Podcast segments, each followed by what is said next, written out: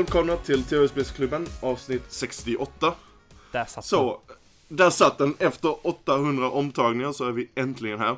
Ehm, med mig, eh, som vanligt, Blomstrand Roger. Kina. Nej, Har Roger ätit upp nu? ja, snart. Snart. Det lät lite fylligt det där hejandet. Ja, en, en hel godispåse upptryckt Ah, i munnen. Paj. Paj! Vad är det för paj? Det- En broccoli och ostpaj. Oh, Felix va? Oh. Nej, Coops. jag hade det- bråttom hem från jobbet så jag var tvungen att köpa någonting för att få i mig innan på. Har du, har du dränkt den i bearnaise eller någonting roligt? Nej, ja den kör den rakt av. Men du har väl inte Bara- bearnaise på paj? Man kan ha bearnaise på allt. Ja, det kan man Ja, faktiskt. Men eh, Det är nej. lite som eh, livets sås liksom. Livets Det lät jävligt som en sekt. Nej, det lät, det lät snuskigt. Här ska du få Ja, livets sås. Du ska få livets sås i dig. ja, vi, vi snackar mer så fysiologiskt och biologiskt. Okej, ja. Ja, ja det, det, är fis, det fistade kycklingar och det är liv, livets såser. Det ja.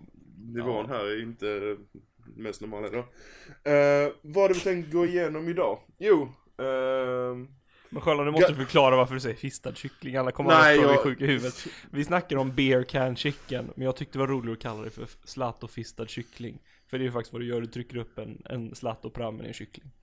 Punkt. det beror på vad du väljer för öl. Ja men slatt och prammen låter roligt. Du ska välja en ölsort som låter roligt, det har ingenting med smak att göra alltså. Nej nej, Okej. Det, det, det, okej. image i hela grejen. det är så vi gör matlagning. Ja. Vi går, vi går på namn, inte smak, okej. Mm. Eh, nej, men vad ska vi tänkt gå igenom idag? Vi har eh, två spel och eh, en liten annan grej. Uh, vi tänkte börja med uh, Yakuza 6, eh, som bara jag har eh, gått igenom. Och ehm, sen har jag lite små grejer som Control Freaks skickade ut till oss, eh, eller till mig. Uh, sån här uh, thumbstick som jag sätter ovanpå kontrollen. Och sen tänker vi Ah. avsluta med eh, generationens absolut bästa spel, eh, God of War. Är, är det så pass? Det är så pass. Nej. Alltså, Men, men alltså, Heaton To- to be Roger, nu lugnar, continued. nu, nu låter du- lugnar du ner lite. jag får väl säga mitt också. Ja, det är klart du får. Kör vidare. Eh, de gick precis ut med eh, eh, att de hade sålt 3,1 miljoner ex första tre dagarna. Det är ju rätt sjukt. Det är snabb, snabbare försäljning än både Uncharted och eh, Horizon. Ja, precis, Så det, det fem, är fem miljoner bra. ex, fem miljoner ex under maj är verkligen inte omöjligt. Ja, men det har inte släppts någonting sedan januari typ. Men en fråga Så det, var det är inga War, spel som har kommit ut som har någon har, Vad är det för spel som har släppts då? Förutom Ni no Kuni. Monster Hunter. Ni no Kuni, Yakuza, Far, Far Cry. Ah. Ja, Far Cry skulle det vara det i så fall, men Nino Kuni och, och det andra, Yakuza är väl inga spel som säljer speciellt mycket. Eh, Ni no Alltså Kuni, jo. Nino Kuni sålde ju väldigt bra med tanke på att det fick lite så här cult following efter första. Alltså, det, alla var ju såhär, oh Nino Kuni. Har vi några siffror på det? Vi har, eh, vad var det, det var, ehm, jag vet inte om det var MPD eller UK-siffrorna. Där låg ju Nino Kuni i alla fall topp 10. Ja men det måste jag ändå säga att det är inte må- många bra toppspel som har släppts, alltså så som, eh, som eh, alltså till massan om man säger så. Det är inte, och jag säga, det är inte alla som köper ett Nino Kuni liksom. Nej, Så Alltså, vad det, är nisch, det är ju en nischad genre som Ja, inte... det skulle inte väl vara liksom Far Cry i så fall. Men det är liksom inget sånt där, det har inte varit någon, någon, någon jätte... Jag kan hålla med att det var ett rätt lugnt år. Fyll, ja det har det ju verkligen. Det ju, för mig är det typ bara Monster Hunter i januari som har varit någonting. Sen har det inte varit någonting. Alltså, jag det, måste jag, alltså det är jättebra siffror, det är så jag menar. Jag säger bara att det var ju likadant med Monster Hunter. Det var inga som köpte det. Eller det var många som köpte det på grund av att det fanns inget som inget annat. Inte för att God of War hade ju sålt ändå. Men ni fattar vad jag menar. Det har varit en, det har varit en väldigt skral vår ändå ju. Om man Och tänker det är- på storspel. Och det innebär att man hinner spela andra spel. Och jag har ju faktiskt gjort eh, det omöjliga. Jag har klarat Du Witcher 3. har, du har klarat generationens bästa spel. Japp. Ja! Så. Alltså det, när, när det var slut, jag bara Okej. Vad gör jag nu? Det var så här, man känner att jag kommer ju aldrig kunna spela ett RPG-spel, ett open world-spel utan att bara hmm, det är inte lika bra som. Witcher. Så kände jag Nej, efteråt. det håller jag som generationens bästa spel faktiskt. Fortfarande. Mm. Apropå generations bästa då, som kanske God of War då. Ja, jag vill, så vi fortsätter. Jag ville bara säga, det har, det har inte varit så jag har inte varit en proppfull vår direkt. Jag tycker det är skönt, då hinner man eh, Ah, döda backloggen lite faktiskt. Jag Absolut. har Assassin's Creed och lite annat på hög och sådär så att eh, Det är trevligt. Jag spelar om uh, Far Cry 4 nu istället för 5 för jag tröttnade på 5 Vilken är bäst då? Fyran är så jävla mycket bättre. Ja, Jag älskar fyran. Jag tycker den är eh, fantastisk. Jag tröttnade efter första snubben på femman. Han, eller en av de här första. Den tyckte jag inte det var så... Nej, jag vet inte. Jag tröttnade på det. Så jag köpte, jag köpte fyran en gång till, till PC och spelade igenom det sen. Eller spelar igenom det just nu. Nice. Ja. Men eh, Sjöland, eh, du var på vittring där så kom vi att förstöra Ja. allting. Yakuza. Ja, som, va- som vanligt. Det är, man, kan inte, man kan inte ha era två möblerade rum. Nej. Eller möblerade podcastrum. Eh, Men eh, prata om Yakuza då, som är tydligen ett storspel som alla vill köpa. Det är... Du, jag tror du underskattat eh, försäljningen av det spelet och hur pass stort det är i Japan. Ja, Japan Eh, ja. Men det har börjat, alltså det är rätt smart av dem att släppa Zero och Kiwami och det här nu och, och alltså det bör, Jag vet typ Oliver Thulin som tidigare var på Game Reactor och nu poddar i spelsnack. Han är helt supersåld på serien, han tycker det är helt såhär Första typ 10 timmarna är man lite såhär bara vad fan är det här? Och sen inser man, aha det är Jap- Japan, okej. Och, och gillar man det då och kan go with it Så verkar det som att jäkligt många tycker om det. Alltså Jag har fanbase, köpt, eh, fanbasen i väst har ju bara suttit och väntat på att mer, mer av spelen skulle lokaliseras. Så att Ja, eh, och de har den ju sålt har rätt en stor på- following. De har ju sålt rätt bild på rean här också så det är ju lätt att plocka upp. Jag tror det var typ 179 för Zero och typ 120 för Kiwami. Så att för typ under 300 har du ju två grymma spel vad, vad jag uppfattar folk jag tycker om dem. Så att, Ja, ja, jag... trevligt. Eh, men innan vi hoppar in i Yakuza, så bara tänkte ta de här uh, control freeze grejerna. Uh, Uh, jo, uh, för att förklara för folk som inte vet vad det är, Uh, så är det ju två, typ, två knappar man sätter ovanpå sina analoga knappar. Det finns ju olika varianter. Antingen så höjer man då knapparna så de kommer längre upp. Båda då ehm, vänster och höger spaken så att de kommer, alltså så de har samma höjd. Eller så finns de här som är mer riktade åt FPS-spelarna. Där den, ehm, den högra är högre upp än den vänstra. Bara för att man ska få sätta in de här 360 no-scope eh, snipesen och alla sådana tuffa grejer som kidsen håller på med idag. Eh, men en, sån som jag som växlar mellan både FPS med Destiny 2 och eh, massa 3D-persons och sånt så föredrar jag faktiskt att ha de här som bara höjer lite. Och inte för det, alltså de här där du har högre på höger och lägre på vänster. Det funkar jättebra i FPS eh, och jätteskönt att spela med. Och precisionen blir bättre. Men det är ju totalt värdelöst i, eh, om man typ går in i God of War eller Horizon eller den typen av spel. Eh, där funkar det inte alls på samma sätt. Så de skickade över tre stycken olika. Omnis med deras senaste. Den höjer väldigt, väldigt lite. Den är... Kolla här på sidan så står där 4,7 Eh, millimeter. Det är nästan ingen höjning överhuvudtaget. Och sen skickar de över Atomic. eh, som är eh, dubbla den höjden. eh, 7,8. Och eh, det, visst. Det är, en det är en preferens, alltså hur högt upp man vill ha de här analoga eh, spakarna. Eh, men i, det som händer när man höjer upp dem det är att du får högre, Eh, vad ska man säga, utslag på den analoga. Du kan dra den lättare och snabbare eh, från center till eh, max. Längst ut. Du får högre precision. Eh, och sen skickar de ut eh, tredje part Galaxy. Som eh, det är lika hög på eh, det vänstra som Atomic. Och sen då den högra är dubbelt så hög som eh, Atomics. Så att eh, det är väldigt ovanligt i början. Och när man sätter på just eh, de som är i olika höjder. För hjärnan kan inte greppa det här. Har- man suttit och spelat med två stycken analoga som har samma höjd eh, hela tiden. Och sen då går över till en som har en höjd och en som har en annan höjd. Så det tar en stund att vänja sig vid det. Men när man väl vant sig vid det efter några timmar spelande så är det svårt att släppa det. Eh, speciellt i FPS. En För- fråga eh, Mm. bara. De här, eh, har du dem primärt för att, är anledningen till varför du köpte dem för att du ville få bättre grepp? Jag har eller var köpt det, Eller nej men, varför du var intresserad av dem, var det för att, eh, för att primärt skydda handkontrollen? För jag vet att du har en gammal variant, eller är det mer för att jag vill ha ett bättre grepp? Du känner att den är, även om de hade hållit så känner du att det är liksom, du vill ha en förhöjd upplevelse? Vilket, vilket, vilken är Alltså re- anledningen redan innan dess, sen, sen jag, jag har ju köpt ju sån här, eh, eh, vad ska man säga, eh, små plastpluppar som jag satt på den analoga på, köpte ett 8-pack på Ebay för typ 10 spänn. Mm. Eh, så jag har ju skyddat eh, min analoga. Eh, men om man tog av dem så ser man ju hur de slits ändå eh, under till. Eh, så det primära, har- primära har ju inte varit att eh, skydda eh, det analoga gummit.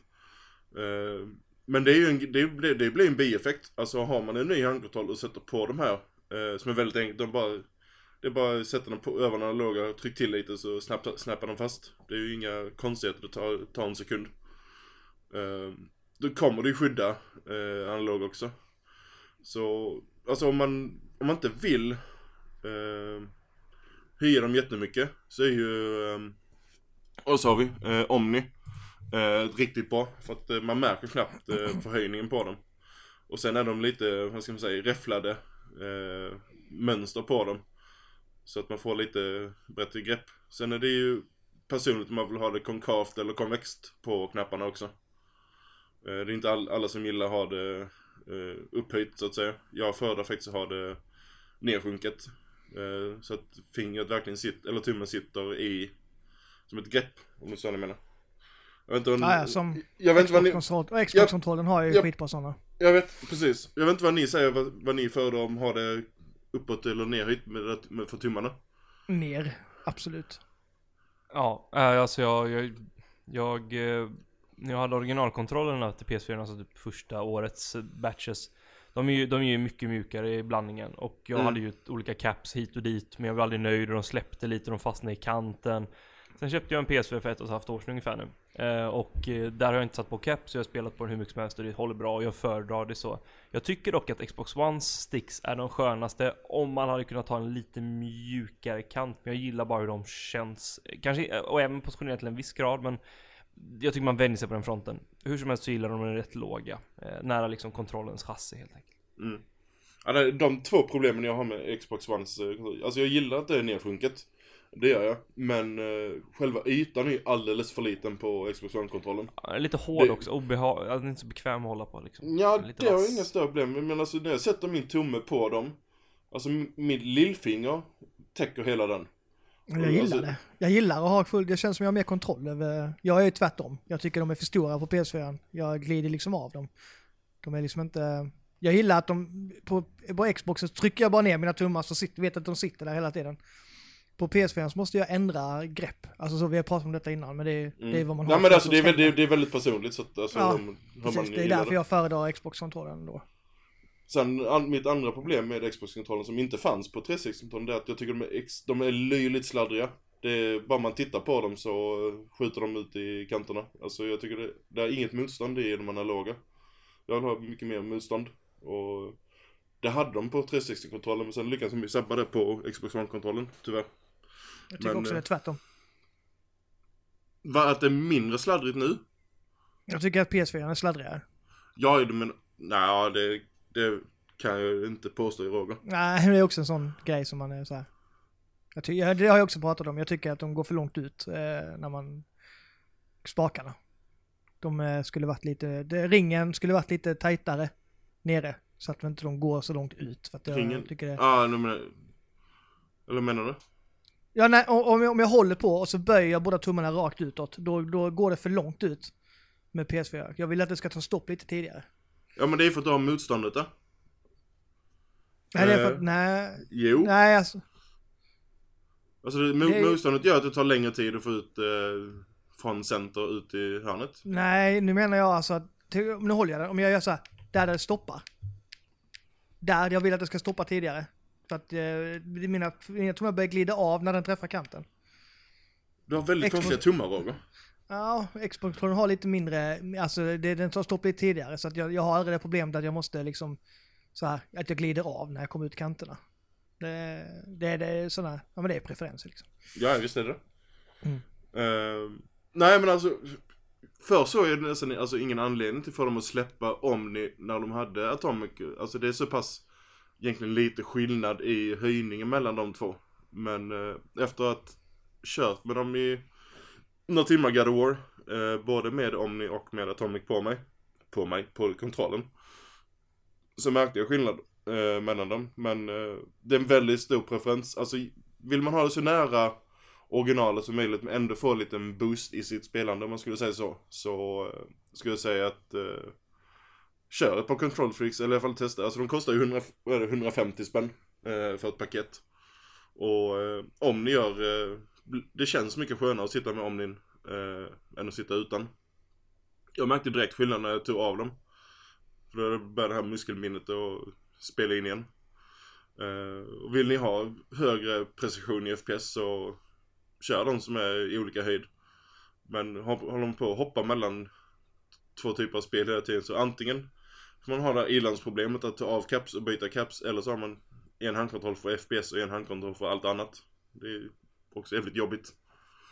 Eh, men eh, jag skulle definitivt rekommendera det om eh, Kanske inte primärt för att skydda, men det blir en bieffekt som du sa innan Blomstrand, just med den här gummiblandningen som var i de första kontrollerna och som inte var helt optimal. Men de löste det med V2-kontrollen.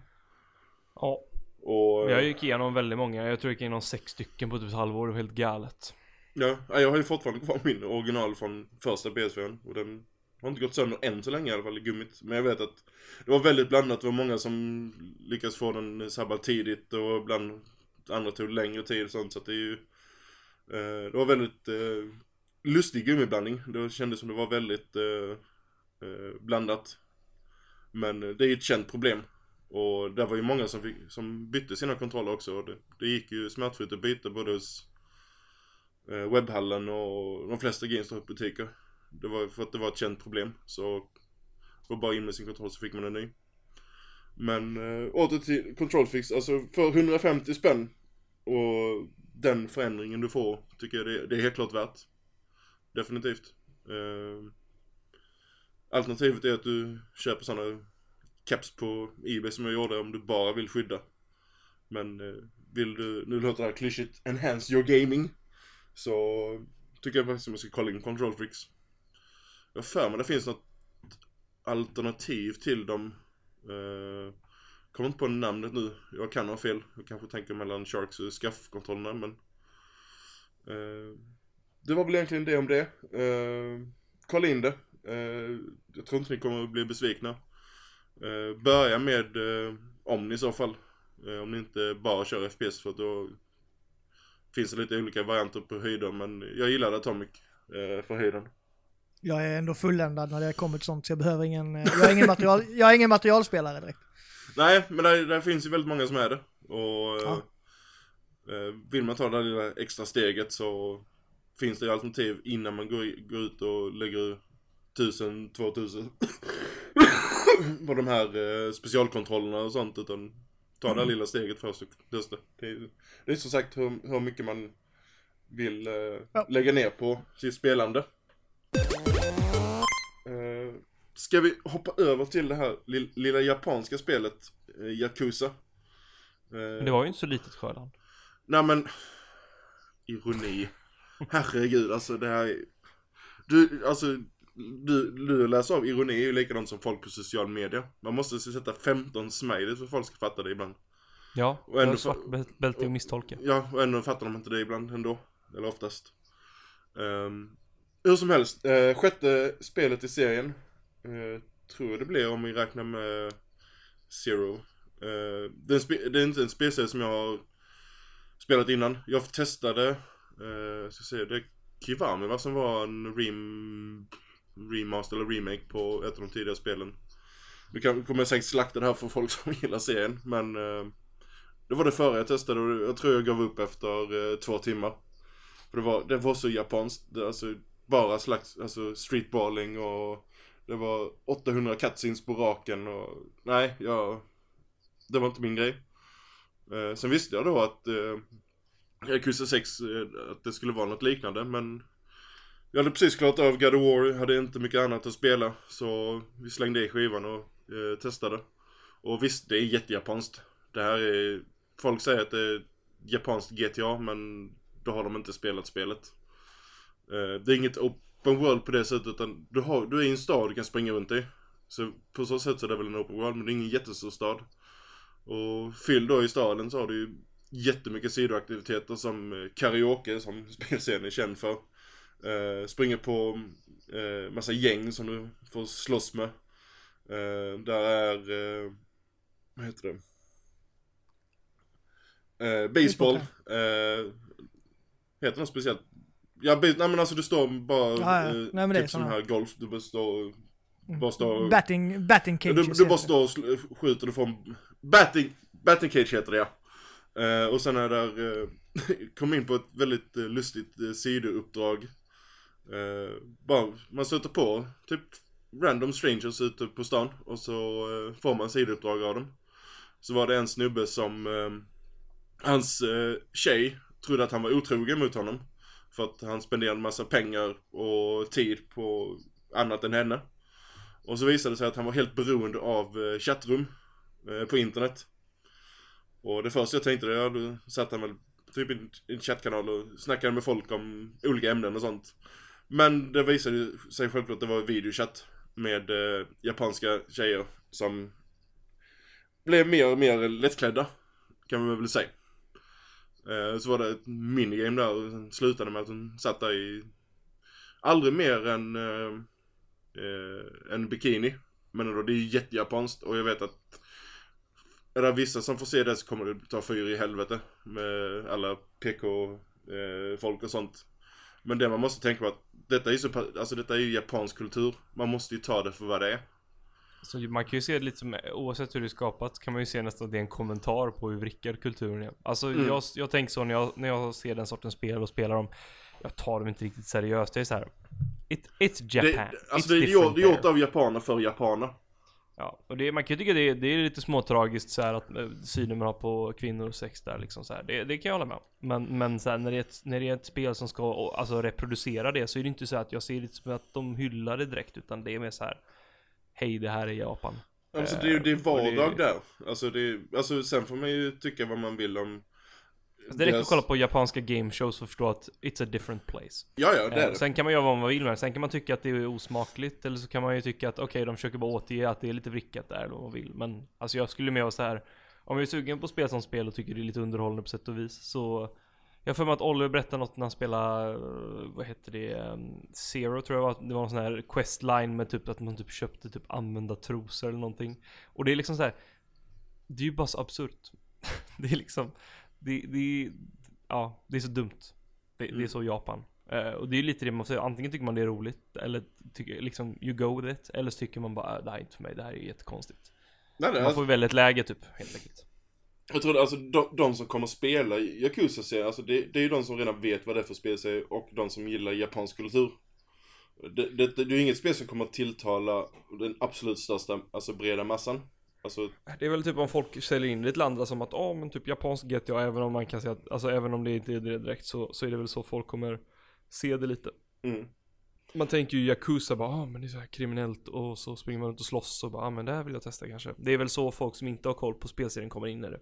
Rekommendationer och liknande. Ja, alltså det jag gillar med, eh, om man kollar alltså vapenkulturen, eh, om man nu ska ta en sån här eh, real, real time eh, commentary, alltså vapenkultur, alltså få tag på ett vapen i Japan är ju praktiskt taget omöjligt jämfört med alla andra delar av världen. Eh, ja men i USA får man ju när man köper ett paket flingor i princip. Öppnat Ja. bank, öppnat, det är absurt att man kan få ett vapen när man öppnar ett bankkonto. Säger, säger, Så trevligt. ja, Hemförsäkring ingår, AK47 va? Ja, typ. Nej men alltså just, så- det- man, man såg det i uh, Sleeping Dogs också. Det var, det var ju också bara brawling för att det, och inga skjutvapen och sånt för att de har inte tillgång till det. Det Så- var verkligt roligt faktiskt att det var så lite shooting i det spelet och så mycket hand-to-hand combat. Mm, men det är ju för att det- de har ju inte, de har ju de vapenlagarna som de har. Eh, och det, då är det här i Yakuza också att all, all fight, eller alla strider blir ju, det är ju hand-to-hand brawling. Alltså, det är martial arts eh, rätt igenom. Och du, du är ju en före detta Yakuza-ledare. Som nu på äldre dagar lämnat Yakuzan bakom dig. Eh, öppnat ett, eh, Barnhem. vad heter det? Orphanage. Eh, Helt tappat. Jag, jag är bara sån översättare. precis. Jag säger Eh, inget annat, jag bara kommer in med sådana. Barnhem, barnhem. Google Translator. Uh, när han har öppnat ett barnhem och, uh, men sen händer lite grejer och han dras in i sin gamla värld igen.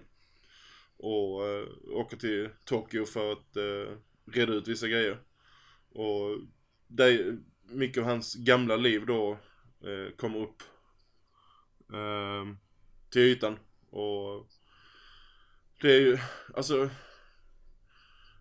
man måste gilla japansk kultur och brawling, alltså speciellt japansk kultur för att kunna gilla eh, Yakuza eller komma in i det. För att det är så pass japanskt.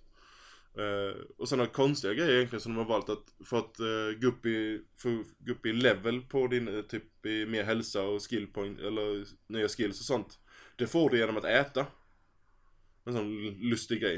Eh, du får inte... Vad nice. Nu ska Du- jag äta mer. Ja, alltså du, ja, alltså du, du får inte alltså, rena XP points utan du får poäng som du då spenderar på ehm, eh, dina skills, färdigheter och sånt. Du får ju de poängen även, alltså, även i strider och sånt. Men merparten av din, ditt levlande är genom att, får du genom att äta. Och sen får du stats därifrån. Det är väldigt konstigt. Det är ju någon sån här, bara, ah, men mat, det är livet. Och Ja. eh, upgrading system. Ja, Så. ja det, det tog mig lite stund innan jag kom in i hela, hela det systemet och började Så optimera. du, så om du går och käkar lite ramen noodles, då kan du helt enkelt bli bättre på att slåss. Ja, eller, få, eller bli bättre på att snacka med tjejer i karaokebaren eller bättre sjunga eller sådana grejer. Alltså det, Det där är också en så jävla konstig sak. Man bara, bara vill, du, vill du bli bra på att hooka up with girls? Bara, käka en kycklingfilé. ja typ. Have a good day. ja, men så här, ja, redan där inser man att det inte ett spel att ta seriöst liksom. Det är så jävla gamified också. Ja. Eh, Nej men alltså, för någon som inte har spelat tidigare Yakuza-spel så kommer jag väldigt snabbt in i det. Visst, det är väldigt, väldigt mycket cutscenes i början. Och till och från. Men eh, jag kommer spela eh, klart resten av spelet.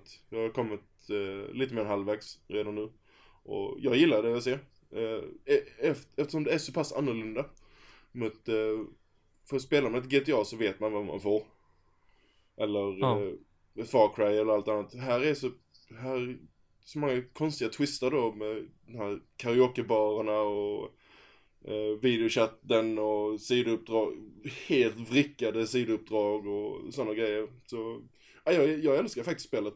Eh, och när jag är klar med det så kommer jag förmodligen eh, plocka upp eh, några av de tidiga spelen i serien också bara för att eh, få lite mer backstory eller, eller dylikt. För de kostar inte så jättemycket som du var inne på också nej, de säljer av den rätt bra. Ja. Uh, nej, som sagt, alltså i... Det är svårt att säga exakt vem det skulle tilltala. Alltså, visst gillar jap- japanska kulturen, men om man ser rent spelmekaniskt så... Det är ju ett beat'em up med story blandat med open world. Blandat med helvrickade sidogrejer. Men eh, det... Jag skulle starkt rekommendera spelet. Det, jag gillar det. Eh, var väl, blev väldigt eh, imponerad av det. Och till viss del får jag väl skylla på både Tommy Åslin och eh, Oliver Thulin att jag började plocka upp det. Eh, det är väl deras... De traggar så mycket mycket om spelet så jag tänkte jag får väl kolla in det. Mm. Eh, men jag tror inte det, tror inte det är ett Roger-spel.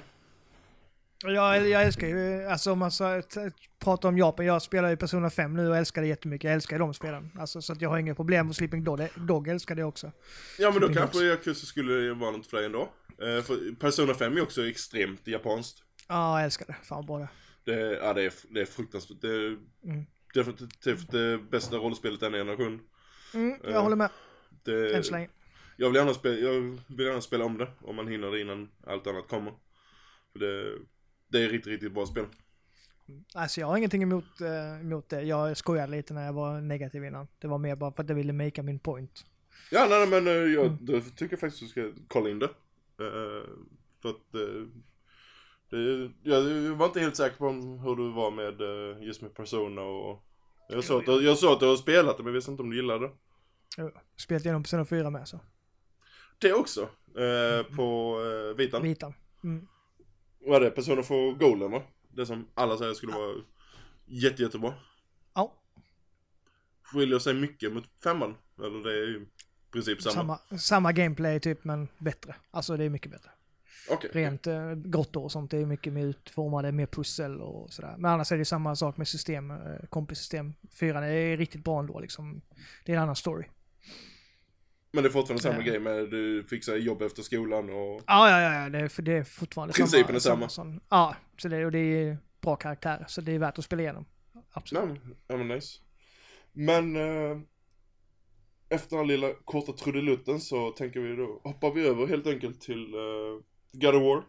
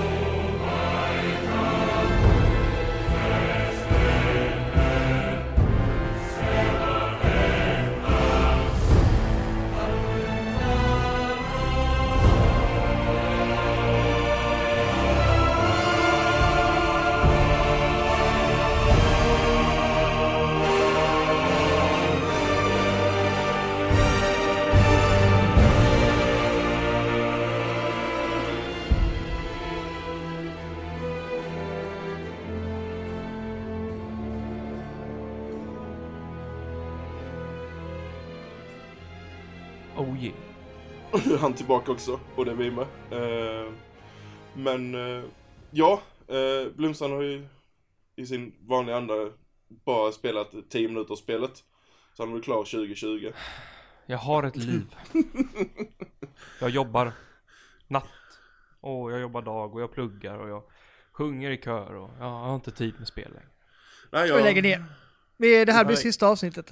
Ja, tack och hej. Så.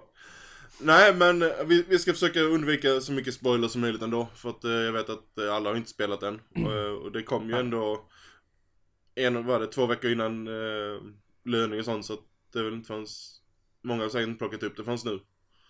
Eh, och, eh, men eh, God of War. För någon som inte, jag har spelat lite av remastern på trean.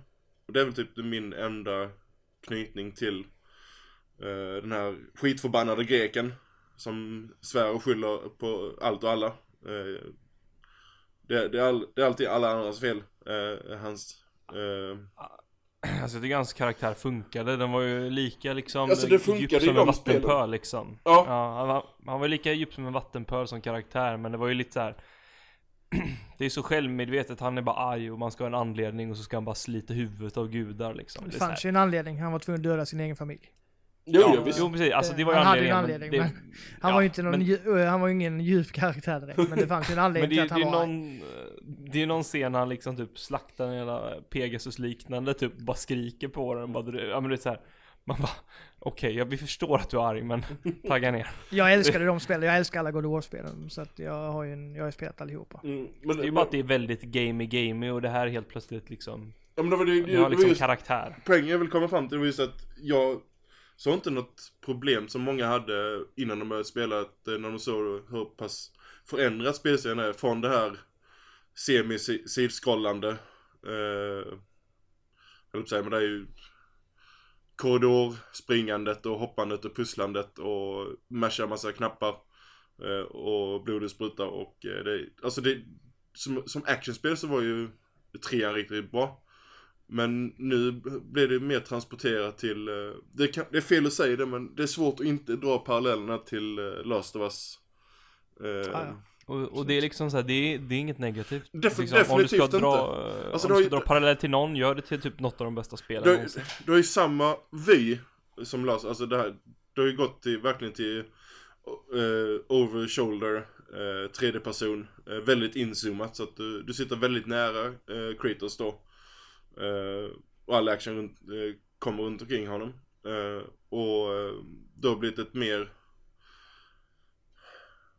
Ja, det blev mer ett Uncharted uh, Last of Us-stuk än vad det varit de andra spelen har varit. Och den förändringen var ju många rädda att, eh, och sa då att det här, kom, det här är inte Last of Us längre, eller God of War längre utan det här är något, eh, något annat. Och vi, alltså förändring är aldrig, behöver inte aldrig vara något negativt.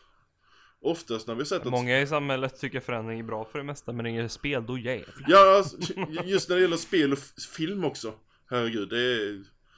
Men, eh, alltså, det, spelserien behöv, behövde en reboot. Alltså, behövde något fräscht eh, förändring. Och det Cory Barlog och eh, Santa Monica har gjort med eh, God of War, det, det är bara att lyfta på hatten. Detta, detta känns så pass 2018 ändå och fräscht. Och ändå behåller det att eh, God of Wars identitet. Jag tycker, alltså, Men jag tycker alltid, jag tycker alltid de gamla spelen var ju såhär, de var bra för vad de gjorde men de, alltså det var inte Det håller inte idag den, längre. Det var inte, alltså det var inte riktigt den sortens spel jag eh, var ute efter, alltså passé typ eh, PS3 liksom, nu känner jag att ja, men jag vill ha mer kvalitativa, det är lite så här.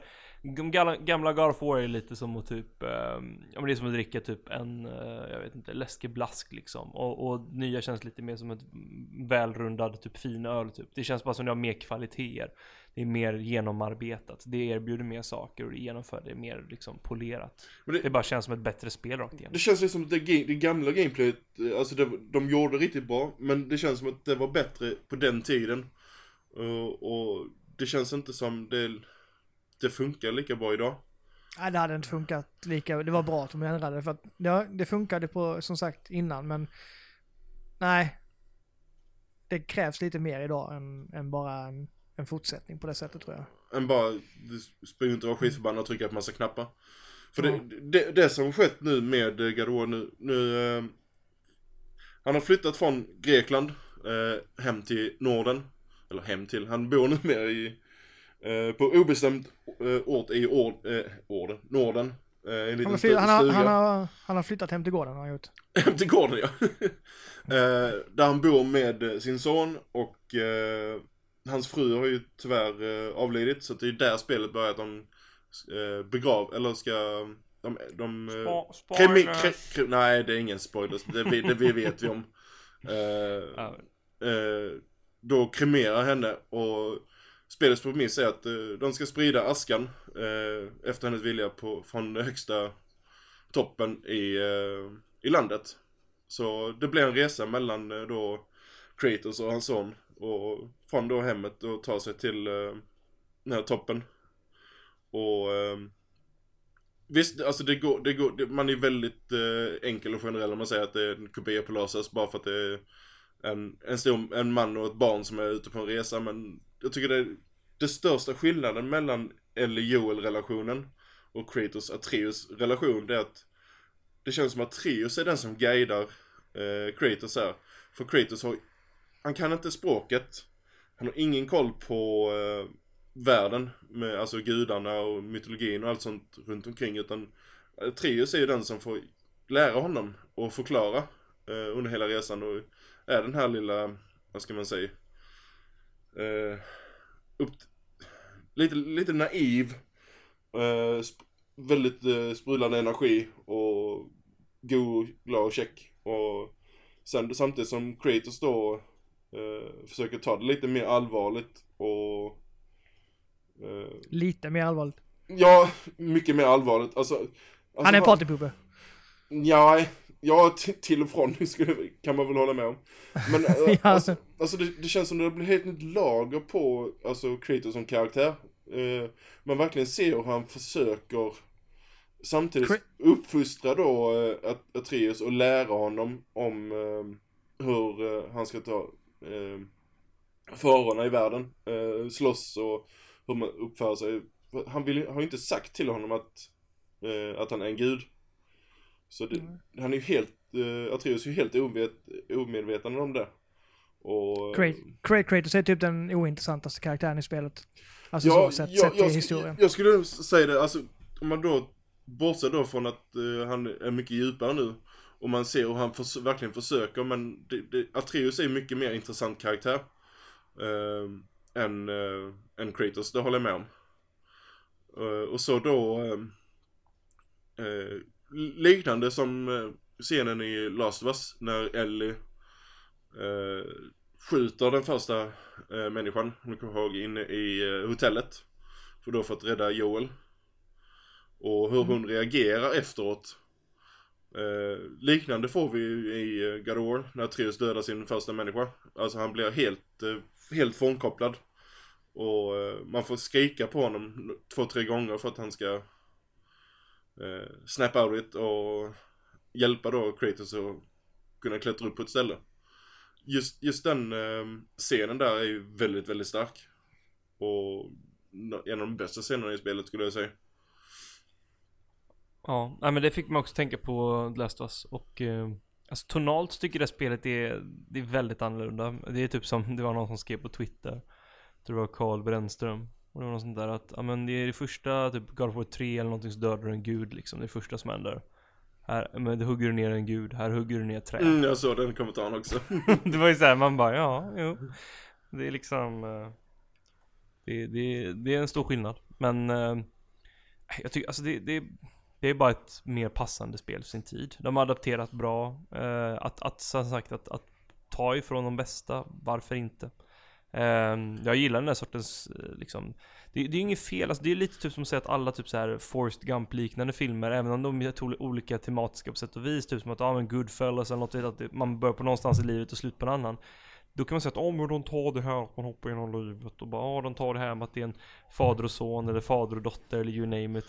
Men den har ju Det- ändå det en liksom- egen det är bara för att vi identitet. inte, ja alltså det är bara att vi har ju inte bredden och historien av spel på samma sätt.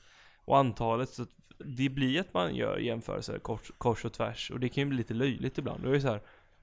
Ja, men det är väl skitbra att det påminner om Last of Us, för det är så jävla bra. Sa- Samtidigt så blir det ju lätt, alltså om man, alltså på ett enkelt sätt, på något sätt vill förklara för någon som är helt, eh, eh, alltså, Som aldrig har spelat kanske, bara gillar du Last of Us? Ja, köp som det inte, här. som inte är helt insatt i spel utan de, de spelade, de folk rekommenderar eller liknande.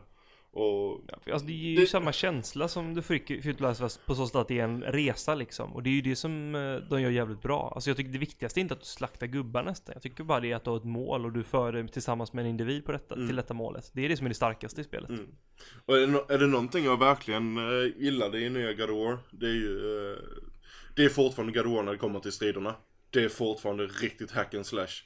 Men det är på ett, det är mycket djupare stridssystem med, men Det är hack slash men- perspektiv bara liksom. Ja, nej men det, det blir, visst i, trean så hade du massa kombos, alltså knappkombos, eh, cirkel, cirkel, fyrkant och hit och dit. Här blir det mer att du har ju, du har ju di- dina standardattack, alltså lätt attack, eh, heavy attack och sen kan du kasta den här yxan. Och, eh, och sen har du ju massa skills där till som eh, förändrar hur du slåss i strider.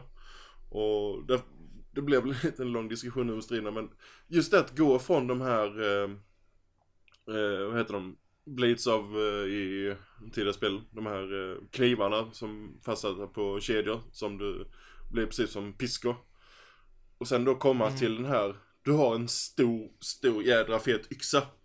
Eh, och den använder du både i närstrid och du kan kasta iväg. Och det är taktiska lagarna som ändras just med, du kastar iväg yxan, den sätter sig, Seinen sätter sig i en fiende och så blir de frysta. Och sen bara fortsätter du slåss med dina fist och sen bara kan du kalla tillbaka yxan. Eller så sätter du yxan bakom någon. Eh, och sen när du kallar tillbaka den så, så kan du träffa någon annan. Eh, eller kastar du iväg yxan och, så att de eh, fäller dem helt enkelt. Och sen bara springer fram och börjar mata. Slag och liknande. Både med dina nävar och sköld. Det blir, alltså det blir, det är fortfarande ett brutalt, eh, brutala strider. Alltså om jag säger, visst det, blodet sprutar inte överallt. Men det känns fortfarande God of War i striderna. Eh, skulle jag säga. Fast mer ett eh, modernare eller mer, eh, något mer djup i det. Eh, jag vet inte vad ni säger om just övergången till yxan och striden överlag. Så yxan är otroligt satisfying överlag bara. Att, att den känns... Den känns, jag menar så här, den kanske inte är lika- lika ikonisk som de här Blades of Olympus men den känns åtminstone jävligt mycket bättre. För att alltså det har hänt lite mer med liksom men bara liksom handkontrollen är bättre än på den tiden och det är liksom feedbacken, bara känslan han tar emot den är väldigt Och så ljudet, alltså det är verkligen Ja. Alltså man verkligen känner att man får tillbaka yxan i handen. Det är ju liksom som hans, det är hans förlängda arm liksom. Det är hans actionknapp i allt han gör. Och det, den gör det på ett väldigt effektivt sätt. Det kommer ju bli en väldigt ikoniskt ett ikoniskt vapen liksom. Mm. Eh, och jag tror ju helt klart att de kommer göra en trilogi på detta eller dylikt. Ja, alltså, det, det Corey har sagt nu i spoiler fast inte efter. Han, har- han har ju, nu är detta inte något utannonsering överhuvudtaget, men han har planer, eh, skrivit och planerat för minst fem spel. Alltså de, de, har, de har tänkt framåt. Eh, Det är ju väldigt skoj så att även om det är så här, då vet man att de, det är genomtänkt för mer. Och det kommer ju bli mer med tanke Mm. på hur bra det gick här. Eh, lite av det så kan man ge pass, men vi kan inte eh, diskutera slutet utan det får du inte prata, det så får vi lägga som ett separat avsnitt om vi ska diskutera det för det blir väldigt mycket spoilers men eh, där finns eh, upplägg för fortsatt, fortsätta spel i scen. Och med tanke på bra det har sålt så är det väl bara en så no-brain att de kommer fortsätta med denna spelserien eh, med Corey bakom rodret. Men en annan grej med, eh, innan jag lämnar över till Roger. Eh, med, ja, ja, nej, fortsätt. med, med striderna. Är ju just Atreus. Ellie var ju väl, hjälpte väl till li- lite sådär. Väldigt lite skulle jag säga i Last of Us. Men här är ju Atreus verkligen Kratos förlängda arm. Med sin pilbåge. Just det att han kan eh, eh, stanna fiender. Eh, de, med sina vanliga pilar. Ta ut, då behöver han för att eh, eh ta ut vissa fiender så kan, du, inte- kan inte Kratos ta hand om själv utan är beroende av att Trius eh, skjuter pil på dem först innan han kan attackera dem. Och eh, sen springer han runt på fältet själv och eh, tar tag och stryper fiender och gör eh, combo-attacker tillsammans med Kratos. Det enda jag hade önskat det var att Atreus hade skjutit med sin pilbåge lite, alltså lite mer frekvent och stannat fiender, och sånt. Men... Eh, det kan man välja själv ja. Ja, men att han hade gjort automatiskt själv istället för att eh, du trycker på knappen lika ofta. Utan han han var lite, lite mer engagerad eh, på något sätt, alltså just med pilbågen. Jävla millennials. Nej, Det men... var, eh, ja, det var det första jag gjorde. Jag uppgraderade honom till max. Det kanske Ja. är därför jag inte hade, jag tycker striderna var så roliga. För att jag uppgraderade ju han ja, ja, ganska snabbt. Han är ju grym och uppgraderar tidigt. Ja. Alltså, ja, det var det första prion hos mig också, det var ju att uppgradera honom. Eh, och sen... Eh, men jag... Alltså visst, han är väldigt delaktig och just det att du själv då kan välja med, du trycker på fyrkant så eh, skjuter han sina pilar och de, beroende på vilken typ av pil du har Eh, så kan de stanna dem på olika länge eller frysa dem eller då, gör kombos tillsammans med dig att du eh, slår upp dem i luften, han skjuter pilar på dem och du bara rusar fram eh, och hugger med yxan och då ser, du, ser man att Trius då eh, klättrar upp på Kratos rygg, hoppar upp och sen i luften och börjar skjuta pilar. Eh, alltså det blir så många sådana satisfying eh, små moments i striderna. Alltså det ser så riktigt badass ut. Och man får verkligen den här känslan att Atreus är ju, är verkligen eh, verkligen med dig och hjälper dig och inte den här eh, lilla pojken du måste skydda hur som helst. Eh, han är inget bihang. Nej precis, han är ju inte det. Utan eh, jag tyckte inte Ellie var ett bihang heller. Men det känns som att Trius är mycket mer eh, eh, Fast stridsbar. det inte fan alltså, ja, ja fast alltså Ellie är ju nästan lite stjärnan i det spelet tycker jag Ja faktiskt. men i striderna menar jag nu. Eh, Ja okej, ja jo visst, där är den inte lika effektiv. Det kan jag med. Men det är ju också för att här har du en aktiv roll också över Atreus. Så att eh, det kan bli väldigt deadly om du liksom tajmar det väldigt bra. Mm. Ja, ja visst, alltså just, alltså man behöver ju eh, Alltså egentligen, be, det, viss, vissa strider så behöver du inte Atreus på samma sätt. Men det blir det att man använder honom hela tiden då för att det blir så bra dynam dynamik och du kan få till riktigt eh, badass eh, eh, kombos och andra grejer i striderna. Och sen då den här yxan som du kan kasta iväg, den används ju i, i, i alla pussel i princip. Eh, du drar, rycker i en kedja och så öppnar du upp då en dörr. Och så släpper du då kedjan så trillar dörren ner igen så att du får dra upp dörren och sen slänger du yxan i väggen. Så, så den här kedjan sitter fast så att du kan gå igenom dörren. Eh, och massa sådana grejer. Så att eh, det blir en, den yxan tillför så mycket i spelet som inte Bladesen hade gjort. Håller med. Jag håller också med. På det. Vad, vad, vad överenskommande vi var idag. Ja, nu är det den första gången.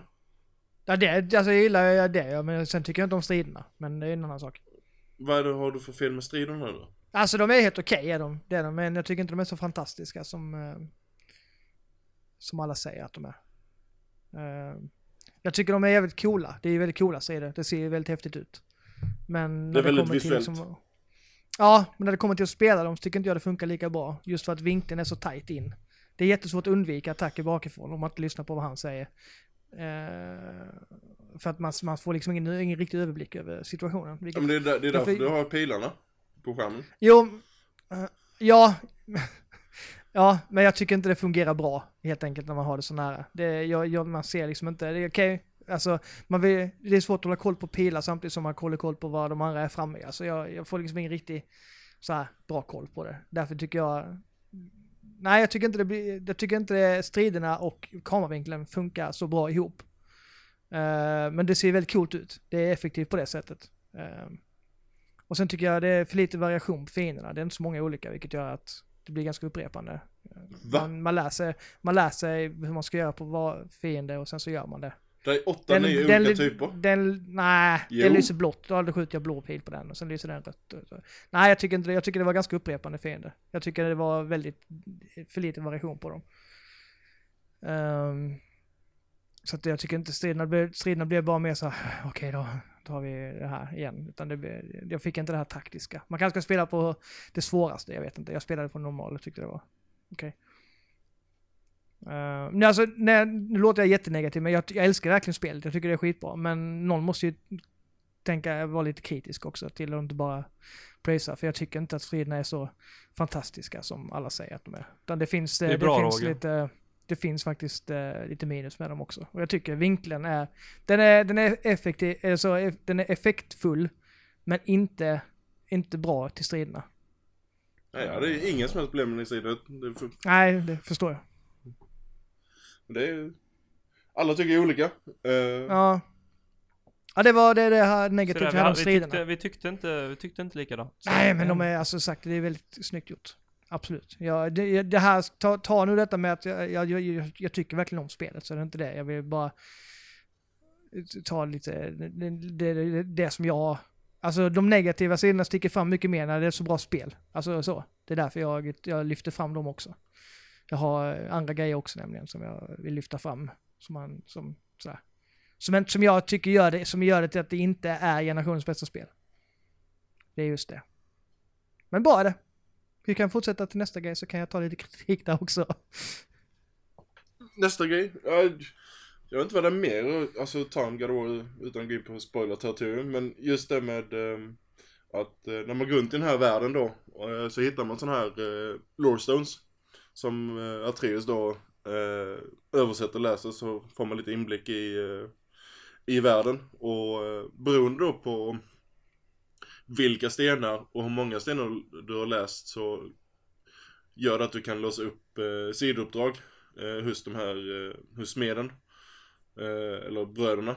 Eh, och komma åt eh, vi, två världar som har du inte läst en massa stenar och gjort en sidouppdrag och sånt kommer du inte åt utan det är sådana sidogrejer så att säga. Men just den här, Jag har läst om stenar. du, du har läst om stenar ja, det är inte samma sak. Oh ja. jag har faktiskt kvar, jag, i veckan här så drog jag upp min draglåda där så där ligger de. De gamla stenarna från förra sommarkursen i geologi. Ja. nej, Kanske skulle ut och botanisera lite. nej men just de här, eh, det är ju två stycken smeder då. Eh, Brooke och eh, Sindri. Eh, två, eh, jag vet inte om de är bröder men de, de är två stycken, de jobbade tillsammans innan. Och det är de som då har gjort den här yxan. Fast de gjorde den då till Kratos fru. Eh, och Kratos har den här yxan nu.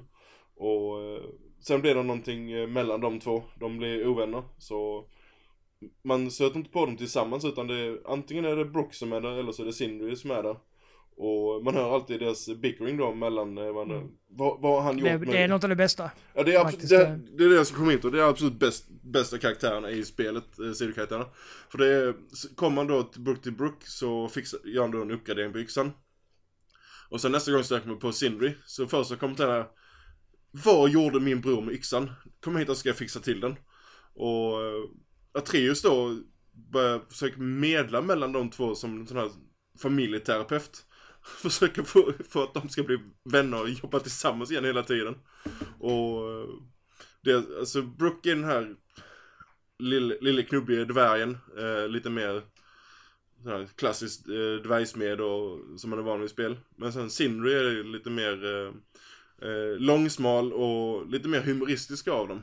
Eh, och han, alltså han har någonting emot eh, smuts. Det är alltså, Sjukligt. när han, när han, när han tar yxan och ser han då allt blod då från alla strider och sånt. Det är, tar han typ mellan tummen och pekfingret. Och försöker dra den därifrån.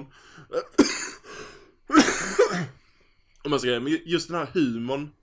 Eh, eller humoristiska som blir då när man stöter på de här. Det blir lite avbräck från det lite mer allvarliga i eh, deras resa och eh, världen överlag. Och sen just då Atreus eh, eh, sån här familjeterapeut medlande, försöker få, ihop, få dem att börja samma, eller bli vänner igen. Eh, det blev en hel del intressanta dialoger. Mm. Och som, Ja. som du sa Roger, det är, de är bästa karaktärerna i spelet nästan. De, Ja, de är roliga att lyssna på dem. Det, det är de. Eh, där finns en tredje karaktär som, jag vill inte egentligen gå in på hur du får honom eller vem det är.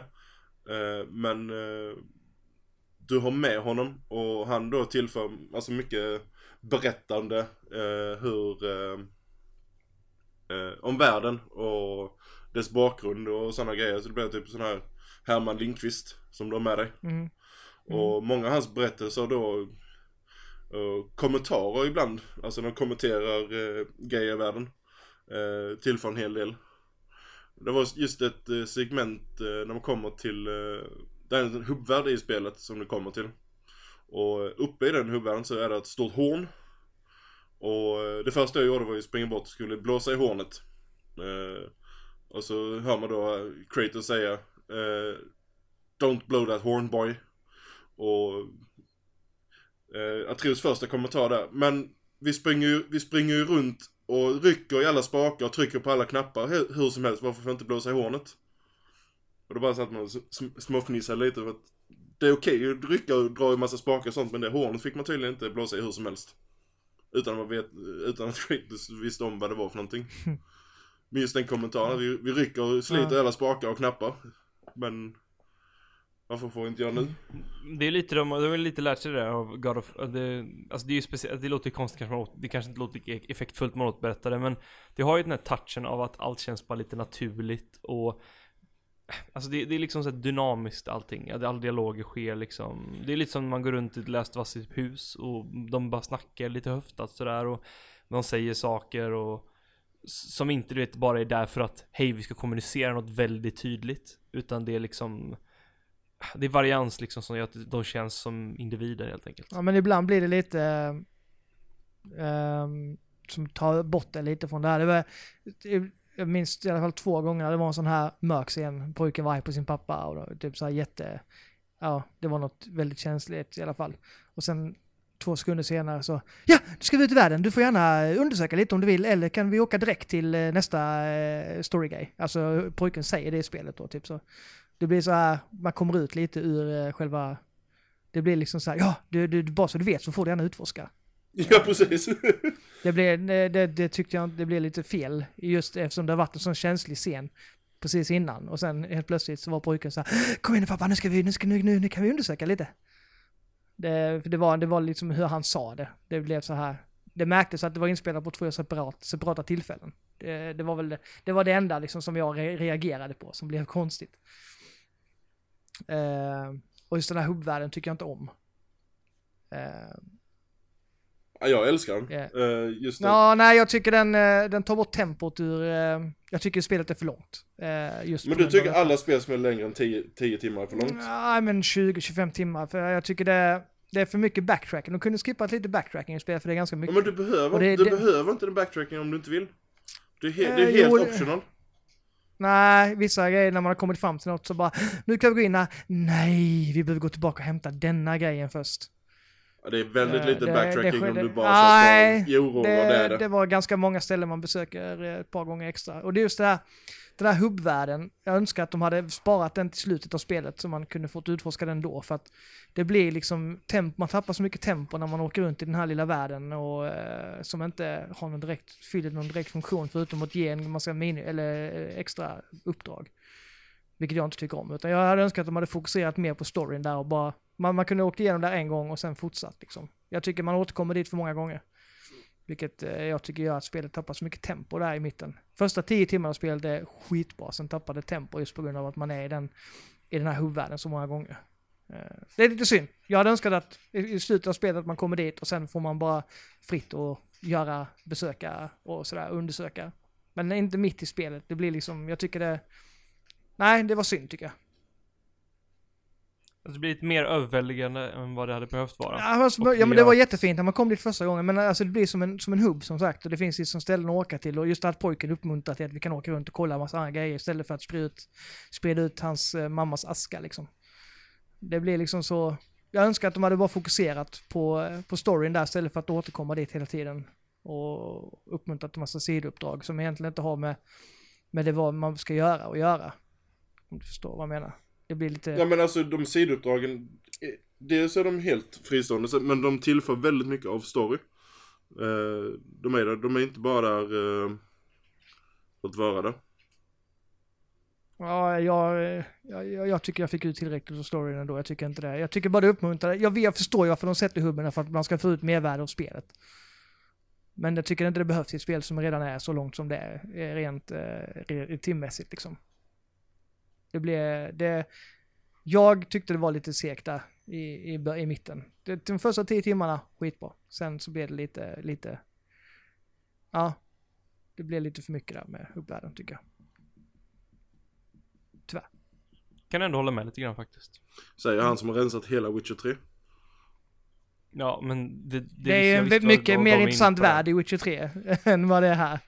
Det är inte så mycket, det är inte så mycket här egentligen. Det är ganska, det är ganska, det är inte så stora ytor direkt man har undersökt, utan det är, ganska, det är väldigt styrt, vilket jag gillar. Men just att det här, det är som de satte den här Uncharted-grejen mitt i. Det är typ som denna hubbvärlden här ju. Man skickas till olika ställen. Jag tycker den, den stjälper mer än vad den hjälper spelet. Ja, ja, det, Yes. du ser det på det, jag förstår, förstår inte hur du kommer åt det hållet men... Jag räknade inte med det. Nej, jag, jag, jag, Jag jag, förstår inte varför det är något negativt att ha massa sidogrejer som är helt optional. Ja men när det är en sån mörk story, du, du, du ska sprida, sprida din mammas aska, du behöver liksom inte, pojken behöver inte uppmuntra till att man ska ut och göra massa andra saker. Han vill gå på upptäcktsfärd. Ja, men det, förstår det, liksom det, det, det, det är ju, ligger ju i hans natur, alltså den här eh, eh, naiva ungen som alltså, är på den här resan. För det, det är någonting han inte bruk, får göra annars. Alltså vi snackar om ett Ja. litet barn ändå. Alltså, och barn är. Du vet väl själv hur barnen är på jobbet? Ja, jo, men jag fick ingen koppling. Alltså jag tycker inte, alltså jag gillar storyn, men jag fick ju inte den här, det var ju ingen känslig koppling direkt mellan de två så. Även att jag hade velat att det var det, så fick jag den här, jag trodde att det skulle bli lite mer känslosamt än vad det blev. Eh, Jag fick aldrig den riktigt, den kopplingen. Tyvärr. Alltså nu, nu pratar jag fortfarande om spelet är skitbra, det är bara så ni vet. Det är bara att jag, det, jag tar upp de här grejerna för att jag tycker de är i vägen för, för själva kampanjen. Eh, Jag tycker det. De hade kunnat korta det lite grann just på grund av det. Och det hade blivit så mycket är skönare att lite, spela. jag, tycker, jag tycker det har varit lite överväldigande det här med att hoppa mellan re- realms och allting och studsa runt och förstå när man kan fast travela och inte. Jag tycker det har varit lite oklart det systemet. Så här 10 timmar in. Eh, hade kunnat vara liksom enklare helt enkelt. Ja, det är just det här att man kommer till ett ställe och sen bara, nu ska vi gå in här. Nej, vi behöver denna grejen också. Tyvärr, vi måste gå tillbaka igen. Och så måste man hämta den grejen. Alltså det, ja, det känns bara, ja, det är för att man ska få ut mer speltid. Jag ser liksom inte grejen med det. Utan jag hade bara velat se, se en linje med deras kampanj och bara så här, för det är, det är jävla bra, det är så jävla bra skrivet och det är så snyggt allting med spelet. Och det är synd att de tar ner tempot så där på grund av den här världen. Jag tycker verkligen det. De borde ju släppa New Game Plus sen. Där man bara kan köra igenom det och så kör man och men Det, det verkar vara på väg. Så det, det är det jag sitter, Ja, det är det jag sitter och väntar på för att spela om det. Det hade, det hade blivit så mycket mer effektivt om eh, efter slutscenen, bara så här, man åker in i den här världen och sen bara, nu, nu undersöker vi. Det finns så mycket mer att hämta här. Det hade jag kunnat köpa mycket mer i, till kampanjen. Alltså, det hade passat mycket bättre in tycker jag. Nej, nej jag, jag, jag förstår det. Jag bara tycker det... Du, har, Jag bara tycker du har fel. du får ha din åsikt men jag tycker inte den... Eh, jag tycker inte den, stämmer överens. Vad, nu vill jag höra din kritik på spelet Sjöland. Det har jag sagt, alltså jag vill ha haft mer eh, eh, Atreus i... Eh, alltså aktivitet i striderna med sin pilbåge. Eh, Annars är det perfekt. Ja, det tycker jag. Det, den, gör allt, den gör allting rätt. Eh, som den har sett ut att göra. Okej, Det, det tycker jag och jag står för det. det denna generations... det blir ska bli intressant att höra vad Marcus säger sen. Eller Sjö- Blomstrand, när han är klar. Ja men det är ju 2020. Ja. Tänk på att det är, tänk på att det är lite för långt Marcus. Så du, Jag sa söndag faktiskt. Det har vi hört med den Witcher tre gånger om. Men nu klarar jag faktiskt Witcher. Ja, tre år jag, senare. jag vill ha diplom. Nej, det får du inte. Jag vill ha diplom. Jo. Jag vill ha participation trophy. Jag är faktiskt, jag räknas som en millennial så vissa. Participate. Ja, herregud. Ja, nej men vad vi, vad vi... eh, Ja, det känns som vi fått ut att det är ett skitbra spel, alla borde spela det. Det är inte så Ja, nej, nej, alltså det, det, det, det ett måste spelande på Playstation. Det, det kan vi ju komma ifrån. Eller fram till i alla fall. Ja, Men det är absolut. Det, Det är det, det, är det, det är det bästa spelet till Playstation den här det kan jag hålla med om. Jag gillar nog Horizon lite mer kanske. Ja, jag håller Horizon, Zelda och Witcher högre än detta. Men eh, topp 5 ligger det nog, än så länge. Men jag gillar ändå att du kommer in här och, och eh, rör runt lite med dina åsikter. Ja, Din negativitet och kritik. ja, man måste ha lite sånt också. Det, Behöver en, alla behöver en sur, sur Roger i sin podcast. jag är inte sur. Nej, bara, det är så här. Det är så jag, jag ser på det. Jag, det finns bättre spel än generationen, jag tycker det. Men det är ett jävla bra spel. Det är det verkligen. Välgjort som fan. Det är kul att se. Eh, Det är det. Ja, och sen så, jag gillade ju inte den öppna världen i, i Uncharted heller. Tycker den också, den tillförde liksom ingenting. Så det var likadant här. Så, nu ska jag inte gnälla mer. nej, Om någon håller med mig så kan ni ju skriva det i någon kommentar någonstans. i kommentar någonstans. det är ingen som håller med dig Roger. Jag kan ju inte vara ensam om detta. Alla kan inte vara förblindade. Ja, Men, är man förblindad bara för att man inte håller med dig? Ja. Nej, nej, jag ville bara säga att man, jag har inte sett så mycket kritik egentligen. Alltså jag vill, Jo, det är kanske jag för har att inte eh, läst. de inte ser det på samma sätt som du. Ja, jag tror de köpte. Men samtidigt, jag tycker det Jag är tror lite, alla det är köpta utom jag. Alltså det kan ju bli lite läskigt ändå när spel får för bra kritik. Det, det är märkligt, vi, nu kan det vara olika anledningar men jag tycker lite när Zelda fick, eh, nu brukar Nintendo-spel få lite högre betyg än vad jag tycker det förtjänar ofta, men Mm. när Zelda liksom senaste spelet var så här, åh, det, det är Guds gåva. Oj oj oj, och man var så här. Jag tycker inte att templen är så bra och det förstör rätt mycket för mig. Så var det så bara, håll käften! Ja, jag tycker här, jag tycker inte templen är bra. det, är det, sa säm, du? det är det sämsta med Zelda, just templen. Så är Ja, det. Mm. men vissa var så här, det spelar ingen roll. Nej, men, bara, jo det gör det. man måste kunna se det kritiska i ett spel också, så är det. Det är liksom inte de bästa Ja. fighterna som någonsin har uppfunnits i hela världen. Det, det är verkligen inte det, jag tycker inte det. Och det måste man Det är kunna typ se. ärligt talat Horizon tycker jag. Alltså i alla fall i en så här öppen värld utan tvekan. Horizon är fan grymt alltså. Jag fattar inte att det inte var en Game of the Year på fler ställen förra året. Det var ju så jäkla bra. Vi var ju faktiskt alla tre eniga. Där, där var vi eniga grabbar. Ja men det var ju, det var ju, det var ju, det var ju resten av världen också förutom eh, de som uh, satt i juryn.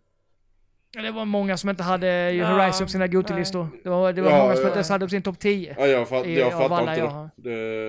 Det, det, det frångår mitt förstånd. Det var ett spel som var så här, hoppas de lyckas och sen bara de lyckades jävligt bra. De behöver inte bara göra killzone. så Ja. att, eh, Ja, det här lär väl komma in på några topp Skoj. 5-listor i alla fall. God of War. Ja, det hoppas jag. Eh, det, det borde ju uh, göra. Jag menar, det, det är haft en good start, om vi säger så, för den här rebooten.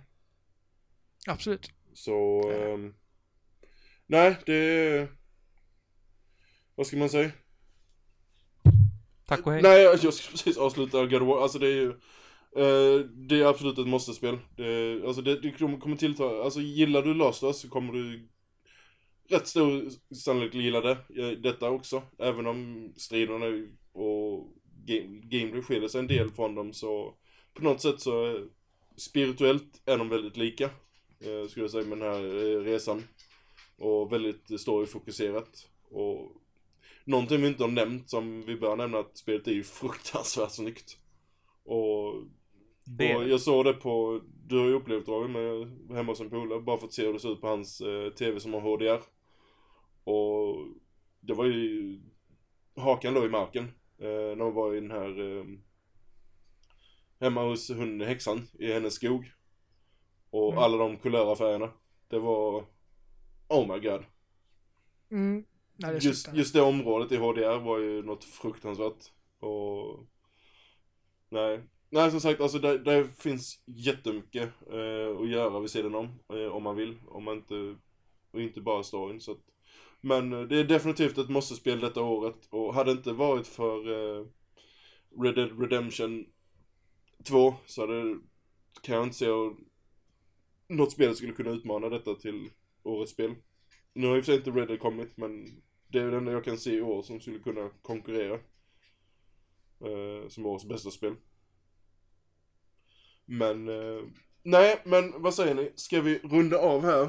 Och, eh, Lundstrand, du hade planering för nästa avsnitt. Vad sa vi vi skulle snacka om då? Jag har inte gjort. Du hade en jätte, du sa, mappat ut hela årets podcast. Det, var det in, inför E3 nästa år eller? Nej, det var Detroit va? Detroit Become Human kommer väl om... eh, Det 25. Nja. det här är ju... na, nej, så blir det ju inte. Det som blir är att vi... eh, Det blir ett avsnitt innan Detroit. E3. Det blir så här. Det blir ett avsnitt där dessförinnan och då tänkte jag... Jag vet inte riktigt ännu det, vad vi ska prata om. Men eh, gången därefter så blir det ju på fredag att vi släpper podden exakt innan E3. Och då kör vi ju Detroit och E3 pre-snack. Och sen kommer vi droppa av några avsnitt om respektive eh, företags Presskonferenserna. eh, stream helt enkelt. Ja, precis. Så att eh, det, och det kommer ramla ut där veckan efter helt enkelt. Beroende på lite hur det ligger till med allting. Det bara Men- trillar ut så. Och- Ja, bara ramlar Mm. ut. Men, eh, På en spårvagn ja någonstans. nej, men för, för nästa storspel är väl egentligen, det är ju uh, State of Decay nu uh, Eh, 22 och sen är det 25 Detroit. Det är väl inga andra stora släpp däremellan va? Sen kommer ju Mario Tennis Ja det är ju sommar, men jag tänkte innan E3 så är det väl egentligen bara Detroit Ja, och State of Decay som kommer. Eh, Stämmer jag bra. kan, ja det är On, Onrush i sommar också. Nej det är väl egentligen bara de två då ju. Eh, Men vi hittar säkert någonting att prata om. eh, I nästa avsnitt. Så eh, fram till dess så får ni ha det så gött och gå och spela God of War med er. Om ni har Playstation. Så. Det tycker jag. Eh, annars får ni väl spela Sea of Thieves. Eller, eller Yes. något annat. Men, eh, nej, men om vi rundar av här. Eh, detta var avsnitt, eh, vad sa vi, 68? 68. Perfekt. Och eh, som vanligt så kan ni följa oss på alla sociala mediekanaler som Blomstrand har i huvudet. Facebook, eh, TSB-klubben, Twitter och eh, Instagram. Det är bara att söka på TSK Podcast på Twitter. Eh, annars är det TSB-klubben på både Instagram och Facebook. Där hittar ni oss. Vi har en eh, just nu orange, orange symbol, men vi kommer nog byta den här inom kort. Så att... Eh, Bli en inte rädda. En blå, en blå kulör på den. Lite åskblå. Ja, men bara inte blir rädda för förändring. Eh, som... Jo men det hörde ju, alltså folk gillar ju inte förändring i spelvärlden. Nej, det... Shit, det blir farligt. Nej, men vi, vi, vi rundar av här. Så fram till nästa avsnitt får ni ha det så gött. Tja! Hello.